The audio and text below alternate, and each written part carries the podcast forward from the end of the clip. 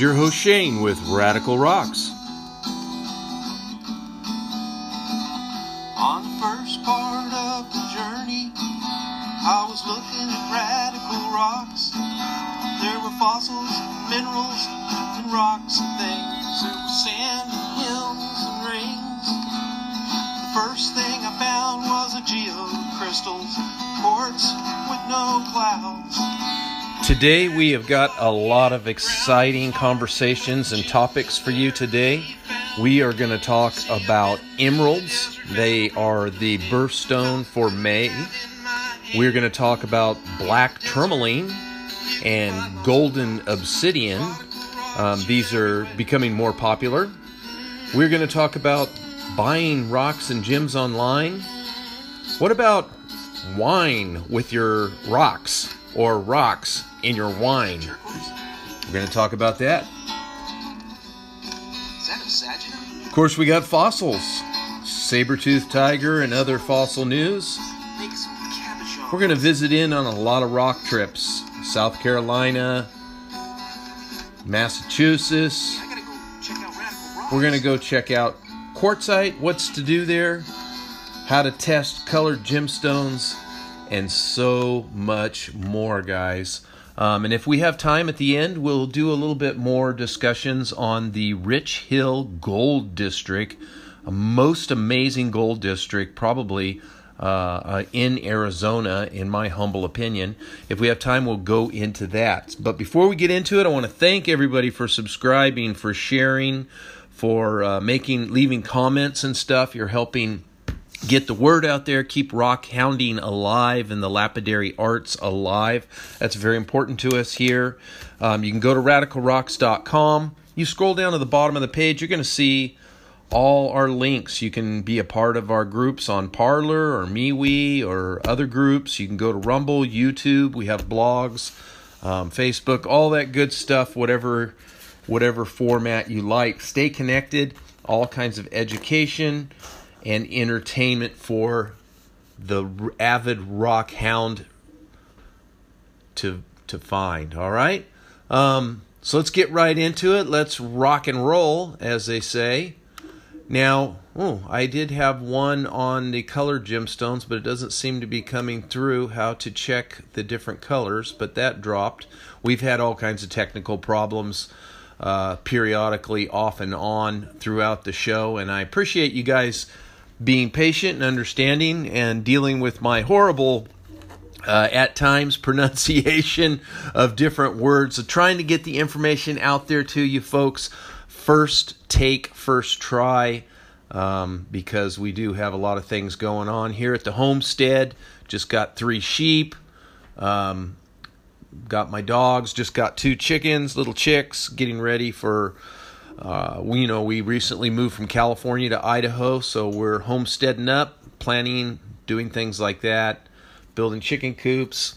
A lot going on, guys, just like the rest of you. But rocks are so important part of our lives and uh, such a wonderful hobby that uh, has been passed down from generation to generation.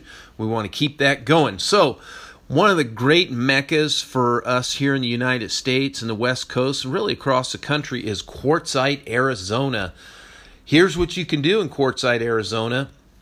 This is where Nomadland was filmed uh, according to an article by Kate Machado, and she published that about three days ago at thetravel.com. Some nice pictures of uh, some of the sites to be seen there, some of the gemstones.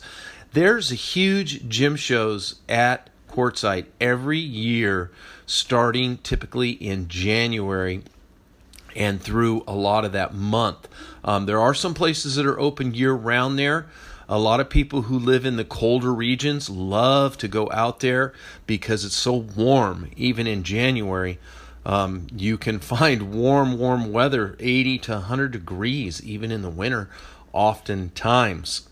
Now, they do get cold weather sometimes. It does happen. They do get cold rain and snow, and but uh, oftentimes that's just a week or two and then it's warm again. It's gone. So people are drawn to Quartzsite, Arizona. I've been there many times myself. Um, the town is a population of no about less than 4,000 people. But when you look at the high season when uh, Tyson Wells and other popular camping areas are filled up, I would dare say there's uh, half a million people there, maybe more. Um, that's just my wild guess, but man, you can just see there's literally not hundreds, but thousands of campers uh, there in these places where people are out there exploring the desert, exploring these people who come from around the world to sell at these gem sales. I've seen miners from all across the United States.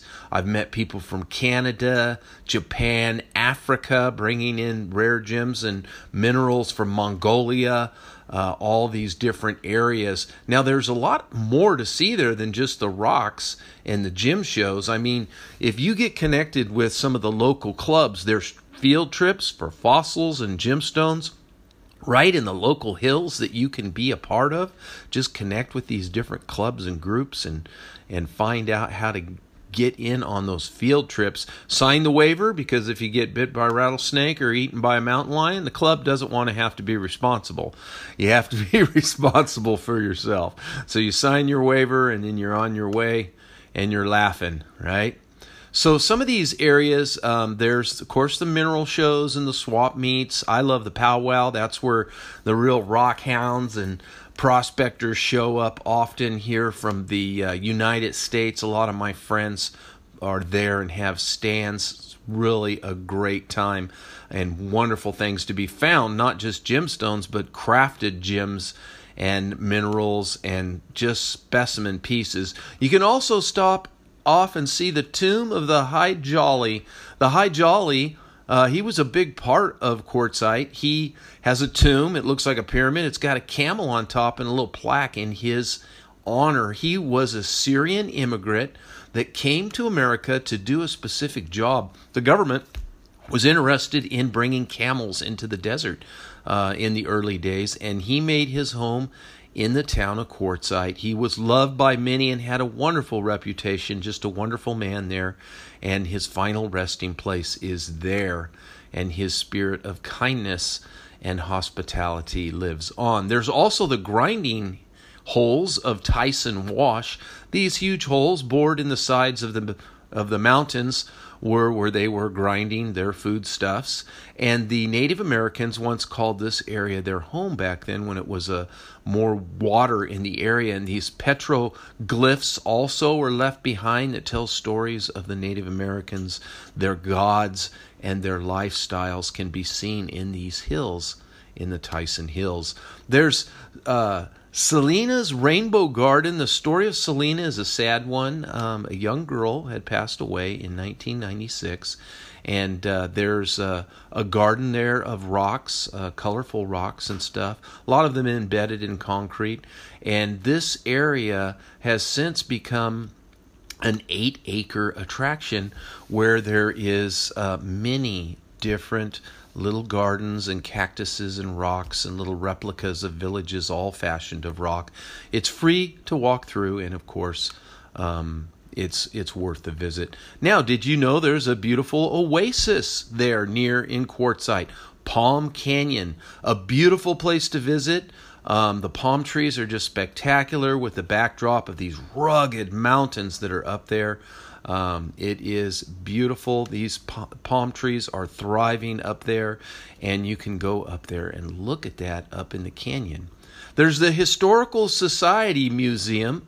Uh, Quartzsite has been known for mining gold and gemstones, so this Historical Society Museum is filled with information and displays, rock samples, history of the people. The quirky Arizona destination is well categorized there. Stop by and see that. There's also the Reader Oasis books. A lot of books on the area can be found there, maps, treasure stories, thousands of books are there to be found. Um, if you're looking for that type of history that you just probably can't find online, you'll want to stop by there, guys. So, a wonderful place to visit, Quartzsite, Arizona. Um, if you are in America, definitely got to be on your bucket list. Now, next, guys. Next, emeralds. These are May's birthstone. Beautiful green emeralds. I love them. I love them. Beth uh, Bernstein contributed to this article, Enchanting Emeralds, the Birthstone of May. You can find that at Forbes.com. There's a picture of a lovely lady here with emeralds just kind of sitting all around her eye there, you know, some sort of a. Uh, you know, hip, uh, stylish type uh, Vogue picture there, I guess you could say. And emeralds are associated with hope and prosperity, a very happy color. I love green, it's my favorite color. Um, any women who are born in uh, in May should have an emerald. That's a very important one to have to your collection. I like green tourmaline too, by the way. Wears very well, doesn't broke, doesn't break rather. Um, Jolie wear a wore a beautiful pair of pear-shaped pendant earrings. She loves them. Many Hollywood stars, such as Elizabeth Taylor uh, and others, are have been known to decorate themselves with beautiful emeralds. So check that out if you want to see some beautiful um, emerald gems. Another gem tale about emeralds is the Duchess of Windsor. In addition to the beautiful emerald um, by Cartier and an engagement ring, she owned other emerald pieces. It was an emerald necklace that the Windsors purchased from Harry Winston in 1956, and it caused more than a stir than anticipated because at the ball in Paris the following year, it was attended by the Maharaja of Bor- Baroda, and everyone wanted to see this stunning new necklace. And uh, they all agreed it was beautiful. And after that, those emeralds are going to be used for one of my anklets, so they said. And this was a shock to the Duchess. So she exchanged a piece for another jewelry and agreed that Winston that the house could not sell the necklace, and Harry Winston had created uh, from that pair of anklets, and she bought those back. Um, and owned that for a short time. The Duchess went on to purchase more jewelry from this renowned house of uh, Winston. So, anyway, so much for that. Um, the Searchers. The Searchers Rock and uh, Gem Club they are uh, talking about some field trips upcoming that you might want to be a part of. Um, you want to go to this field trip at Clear Creek. It's going to be May the 15th through the 16th. That's coming up pretty soon. Um, you can call um, Andrew uh, and Jimmy Peterson at 571 217 9536 or email at andrew.bloxom, B L O X O M, at gmail.com and be a part of this trip. There's about 150 semi precious minerals and gemstones um, to be found there. The most highly mineralized area in California, Serpentine, Mass, uh, contains two Superfund sites the Atlas Mine and the Johns Manville, associated with mining uh, chrysotile, asbestos. There's also cinnabar, chromite, mag, magnesite, jadeite. Um, the Gem Mine, privately located, is a source of high grade uh, benitoite. Uh, ba- actually, the best one in the world. You can dig through the tailings there. Rare minerals of neptunite and jackionite. I hope I'm saying that one right. I've never even heard of that one. Um, other cool things are jaspers, ultraviolet um, gemstones, plasma agate. Wow, all kinds of things to be found there. It's very geological, diverse area. They have all the information there. Check that out and be a part of that. Um, they have a beautiful picture of some uh, mariposite. They uh, are going to an exploratory trip on May 8th through the 9th. That's coming up right away at Red Mountain and Ballarat, and that is going to be up the uh, 95 uh, highway.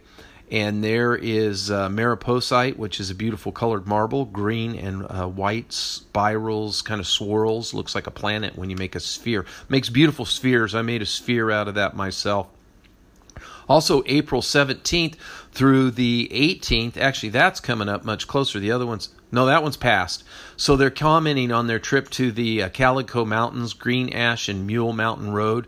I've done many videos on um, on that area. Been up in uh, the Calico Mountains. Wonderful, beautiful gemstones can be found there. They talk about what's found up in that area. Some of those beautiful uh, fossilized wood they found, black agate, beautiful jaspers and agates to be found there. Many pieces with red and yellow. Uh, I found some that had red, yellow, green, um, golden yellow. Just a really awesome place to collect some beautiful jaspers, and it is so abundant there. So check that out. Um, you can go to. Do they have a website? The searchers. Let's see. I don't. Searchers. They're in Anaheim, California. This is a really active club, guys.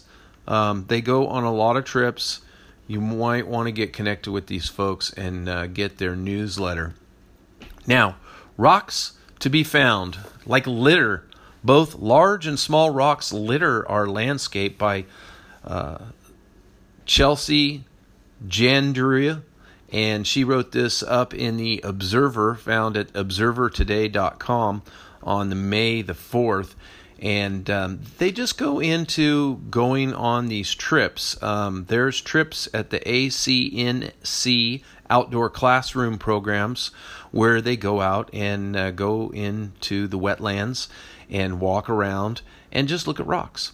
Um, they could find some with a little hint of pink, different textures, rocks, and stuff like that. Um, I have done some field trips on our YouTube channel. Some of those might be on Rumble, where we just go out into an area and look at rocks. Um, we don't necessarily find any lapidary rocks or gemstone rocks, but we look at the geology. We talk about it. We talk about what we're looking at, what we could be seeing, and you just never know what you'll find. Um, sometimes some pretty interesting things will pop up, and uh, just trying to see how the land might have been used and knowing a little bit of the history is really enjoyable thing to do. And this is kind of what they're doing. They're tying it into, of course, the geology, um, the erosion that took place uh, looking at the soil, looking at the little rocks and pebbles that are in it, looking around at the rocks that are projecting out of the mountains and hillsides um, and in the creek beds. So, just a, a nice little article on that and bringing to mind that sometimes it doesn't have to be you know, a place that is known for finding gemstones. It can just be about the trip and learning about the earth anywhere, anywhere, just outside your own backyard, right? compelled to pick up rocks at the lexingtonchronicle.com um, on Sunday. There was an article by Tom Poland who talks about being compelled to pick up rocks. Um, this is something that we're just born with. Kids uh, pick up rocks in the yard. Many people are, are go along on a rock trip with someone they know, and next thing you know, there they are, stooping down, picking something up, wanting to know what it is. Rocks have served as uh, many different things throughout the years, of course, from arrowheads to uh, thoughts of protection from danger, for uh, showing your status in the, the society or the tribe that you are in. But rock hounding uh, is a wonderful hobby that started in the uh, automotive age here in the United States, especially through the 50s and 60s. You know, the old Route 66, people would get in their cars and trucks and head out across the country to see the country. Um, this was kind of a new era for Americans, and other countries have had similar uh, times in their history where roads were opened up that enabled people to travel by automobile and go on weekend getaways and vacations and see the countrysides that and countries that they live in at a much broader range. Uh, rocks were picked up along the way, and of course, uh, this became a huge hobby in the 60s, 50s, and 60s. All the way up into the 70s, really started to die down after that but uh, all kinds of areas here. He mentioned some areas in Graves Mountains um, where Lincoln County is and uh, where some different minerals are collected there, such as quartzite uh, and other minerals that were mined in the 1960s. Um, rutile, kyanite, uh, iridescent hematite, pyrite, uh, muscovite, um, fuchsia, barite, sulfur, blue quartz, quartz crystals with hematite coating, Um, all these things. This is an area in California, Graves Mountain. So uh, that might be fun to do uh, some research on. There is a club out there, uh, rock hounding clubs, it says, and um, so you can look those up for that area. Also, many geological features to notice out there. Uh, the article goes into, and you can check that out. Pretty cool. Um, let's see. Athol Daily News. Um, this isn't Athol, Idaho. This is Athol, Massachusetts. A geology field trip reveals gemstones is written up here. Just go to atholdailynews.com and uh, that article will pop up. Geology field trip reveals gemstones. It was a uh, staff report that was published on the 2nd of May. And in Warwick, they said that they had a field trip planned here for the Athol Bird and Nature Club. It was scheduled for the 17th, but they postponed it a week. And then about 10 people went out there.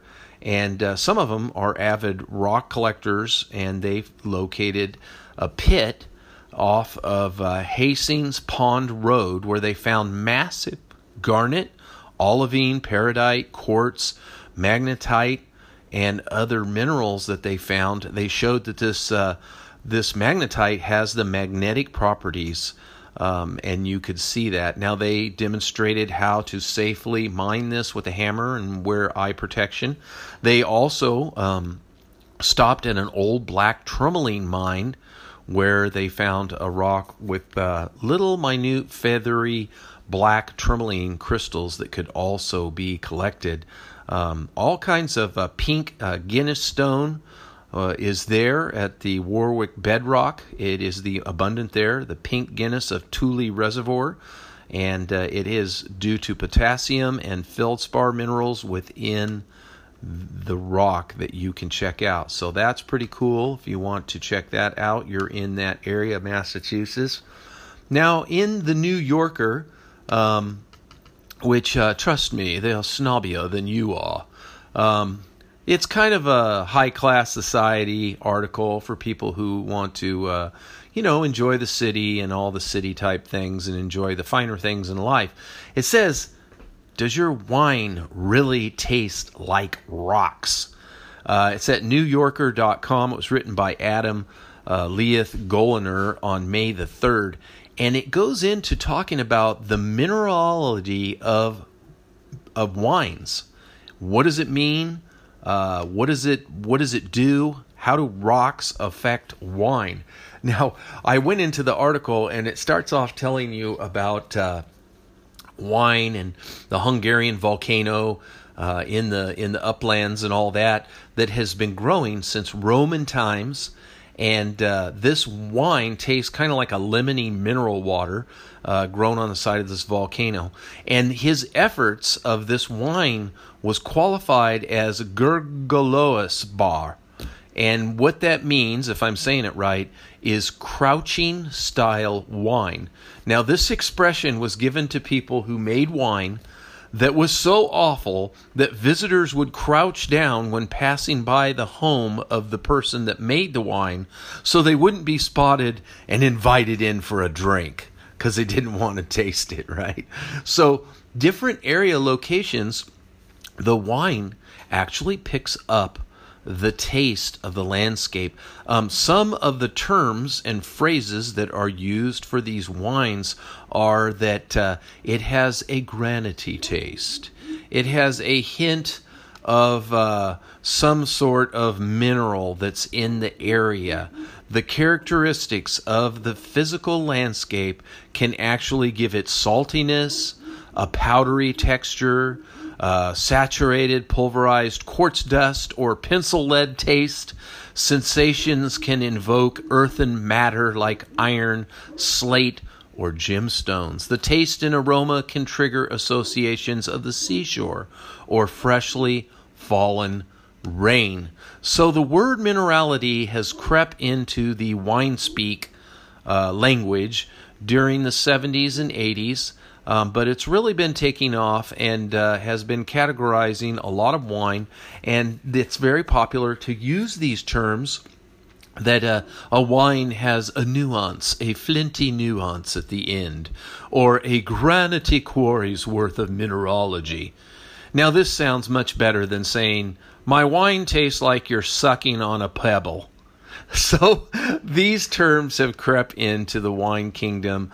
Uh, rocks and minerals are everywhere, guys. You can read more about this. It talks about wine with rocks such as limestone and schist uh, and other types of minerals that have found their way into these fine grapes and wines and making the taste very complex and adding to their flavor, in some cases, taking away, right?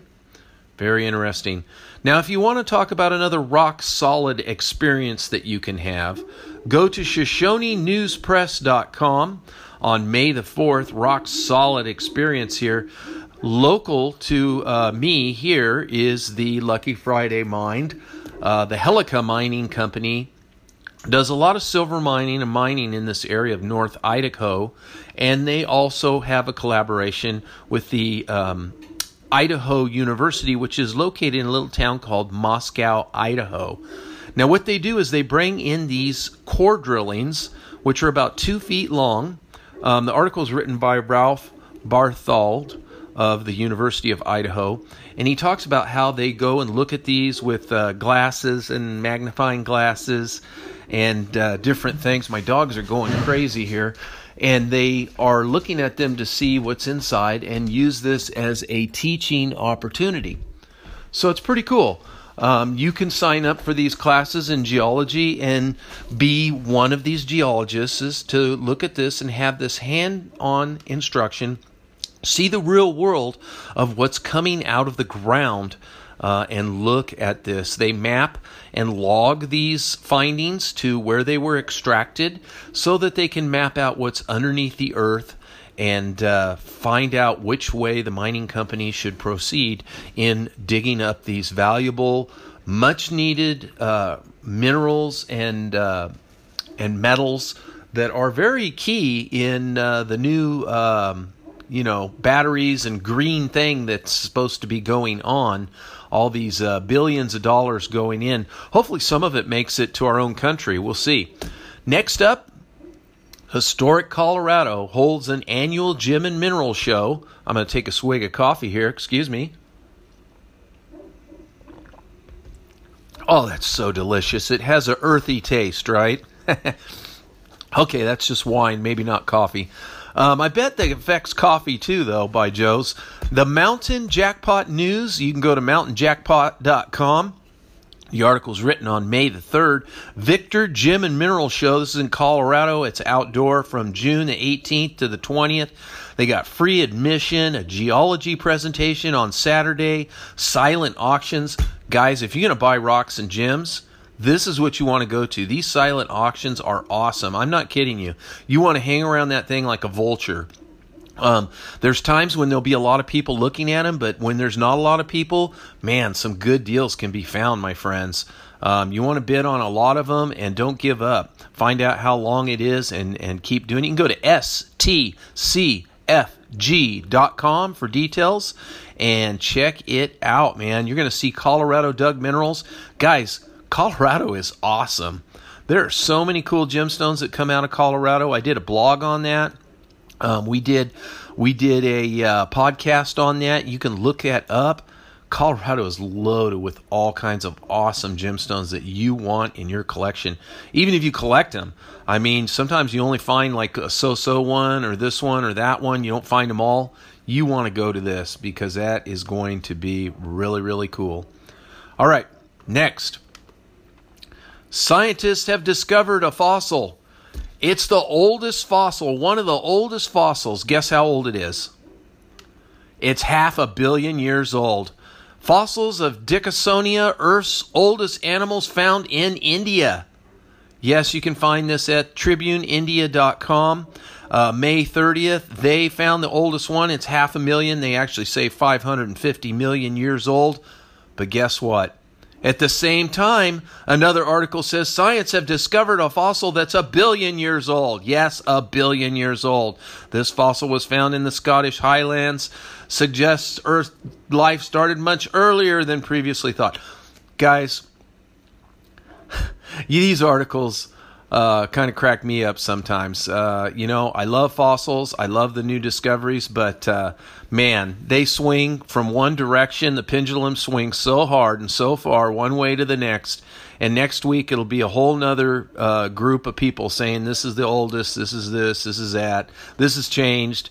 So take it all with a grain of salt. I always try to say, um, but newly identified saber-toothed cat is one of the largest in history.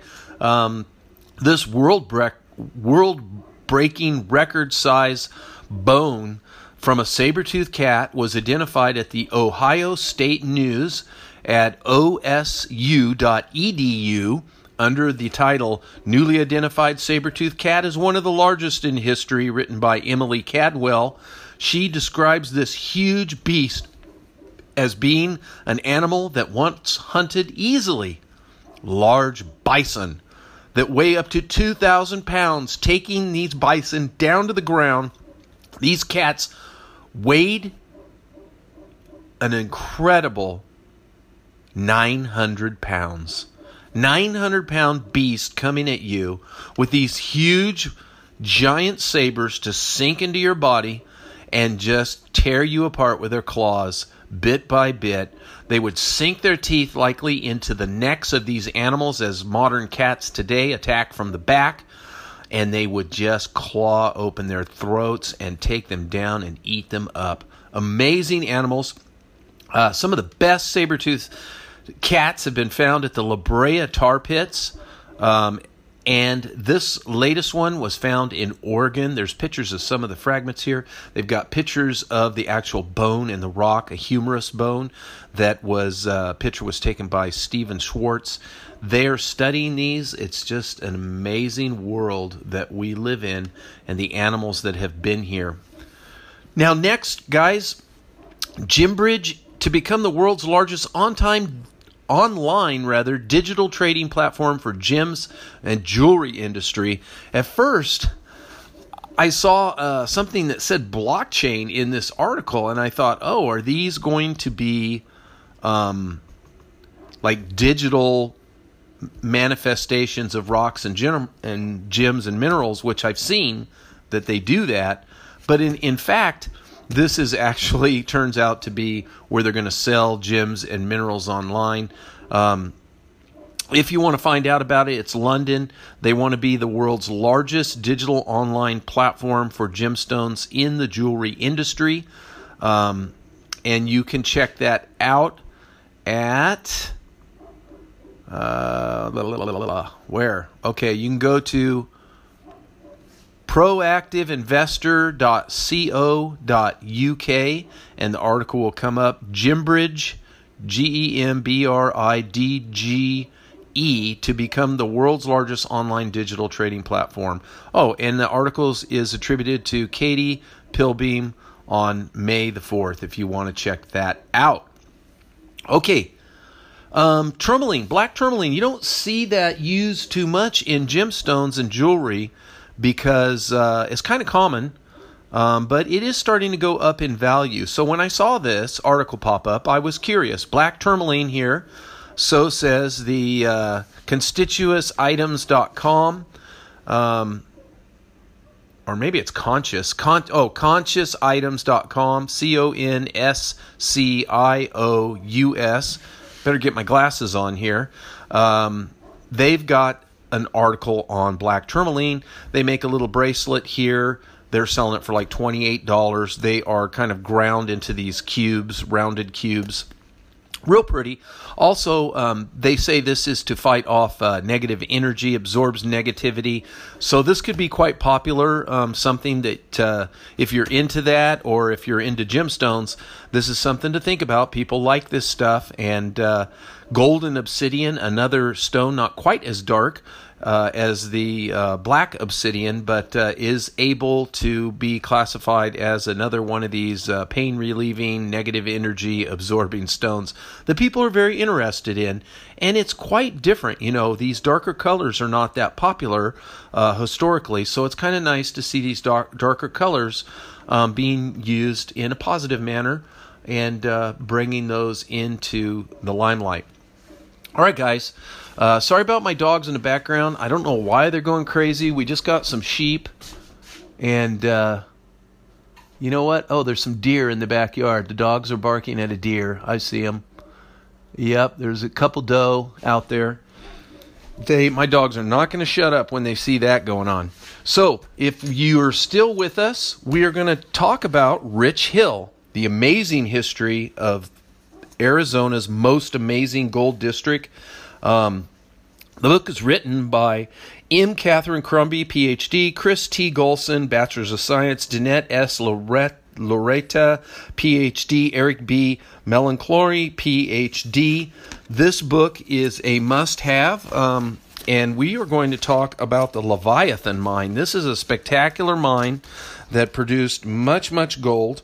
Um, the records show that this was discovered. Um, uh, Dennis May, who probably discovered the Congress gold mine north of Wickenburg, had filed the original claim on the Leviathan as well. Um, the Leviathan included the Denver, the Chester, the Grantley, and the Germatic mines. Also, uh, May was an employee of the Vulture mine, super famous mine where Charles Stanton was the assay officer of the Sexton. Uh, White uh, was also a manager, and Stanton and White convinced May that it was not necessary to complete the yearly assessment at the Leviathan claim. And then, when the claim ownership lapsed, um, Stanton and Secton filed ownership and were granted the claim of the mine afterwards. So, some uh, some sneaky shenanigans going on there. A year after the claim was filed, Secton disappeared with all the gold and back pay from the Vulture mine safe and was never heard from again. Uh, Stanton moved to Rich Hill, where his old boss disappeared, and, from among other ventures, tried to open the Leviathan deposit as a mine. While workers were hired to perform uh, exploration, they produced some nice specimens. Shallow prospects excavated at the time didn't produce what they considered commercial amounts of gold at the time. Stanton had a reputation because of his reputation of several salted mines. Uh, court records reveal in 1899 the governor suggested that some of the Leviathan samples possessed by Stanton were actually high graded from the Johnson mine. So, not much is known about the early days of the Leviathan mines due to Stanton's secretive nature and premature death. Um, but the ownership on the Leviathan mine was a mineral patent that was granted to Charles Stanton in 1888, almost two years after Stanton's death. Um, in 1934, Charles Rich and others brought the property um, and began some serious mining in 1934 and 1941, the mine produced an amount of gold and silver comparable to the Myers mine from 2,000 foot workings, including a 250 foot main shaft and drifts with about 12 other shafts. The ore averaged a quarter ounce of gold per ton, but one worker recalled rich pockets of specimens that filled a five gallon bucket yielding 500 pounds, or excuse me, $500, 25 ounces in gold. Um, and remember, gold was at that time like $30 an ounce. Um, the mine closed and the operations um, prior to World War II um, were done. The mine remained idle until 1984 and 1986. The Los Cerros Mine Corporation of Scottsdale, Arizona, did some surveying on the site. They drilled a couple thousand feet, did some exploratory core drilling, and found a vein. It was about 2,000 feet long, strikes at about 50 degrees east and north, and dips 40 degrees to the northwest. The maximum of the vein is 12 feet, but averages only 3 feet. The vein is paralleled by dikes at the dye base, filled with gold quartz and silver bearing galena and chalcopyrite. So, pretty cool mine. Um, not tons and tons of history. There was also nearby a mountainside mine. Uh, this was discovered in 1897 by an engineer. Uh, they did a 250 foot shaft. Um, they did a two stamp mill uh, and did sulfite flotation, used mercury and amalgam Uh, they used the cyanide leaching techniques, and they did that in 1898, 1899. It also included the Mountaineer Golden Mountainside Mountaintop, Northern End, and Mamie uh, claims. It had a 1,100 foot tunnel. It had a 400 foot shaft. 140 foot shaft was also sunk down on the north end. About 500 tons of ore were milled between 1898 and 1934, with several shipments of high grade galena pyrite shipped to Globe, Arizona for the smelter. There was 1.5 ounces of gold per ton and 1.5 ounces of silver per ton, and the mine produced about 800 ounces of gold during this period. Uh, they have a picture of a beautiful stock share here, someone who had a stock certificate. Some of those old gold mining certificates are very collectible, very historical. Um, they sold the mine for eighty thousand in 1941 with a 15% royalty, and um, they still claimed it contained uh, 175,000 tons of ore at an ounce and a quarter per ton. The mining uh, workings were cleaned up in 1983. It was retimbered, extended to two gold rich veins. A small quantity of hand selected ore was processed using jaw crusher, ball mill, and a gravity table. Uh, a few tons were processed, yielding about an ounce of gold per ton. So, sounds pretty good. Also, there's the Dixie Rikon mine. Um, they say it produced about 4,000 ounces of gold and silver between 1880 and 1902. Um, very neat. They had a vein that was at least 5,500 feet long, up to 50 feet thick.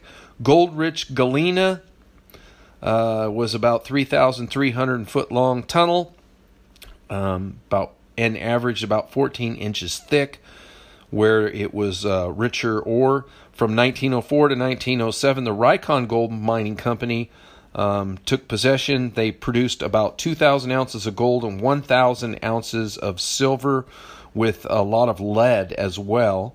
And uh, the exact number, as many of these mines, they don't know exactly how much was produced, but they averaged uh, about seven ounces of gold and six ounces of silver per ton on a 100 foot interval of a 3,700 foot stopes and drifts that they dug. They have a, a diagram of these workings where they were able to stope this out.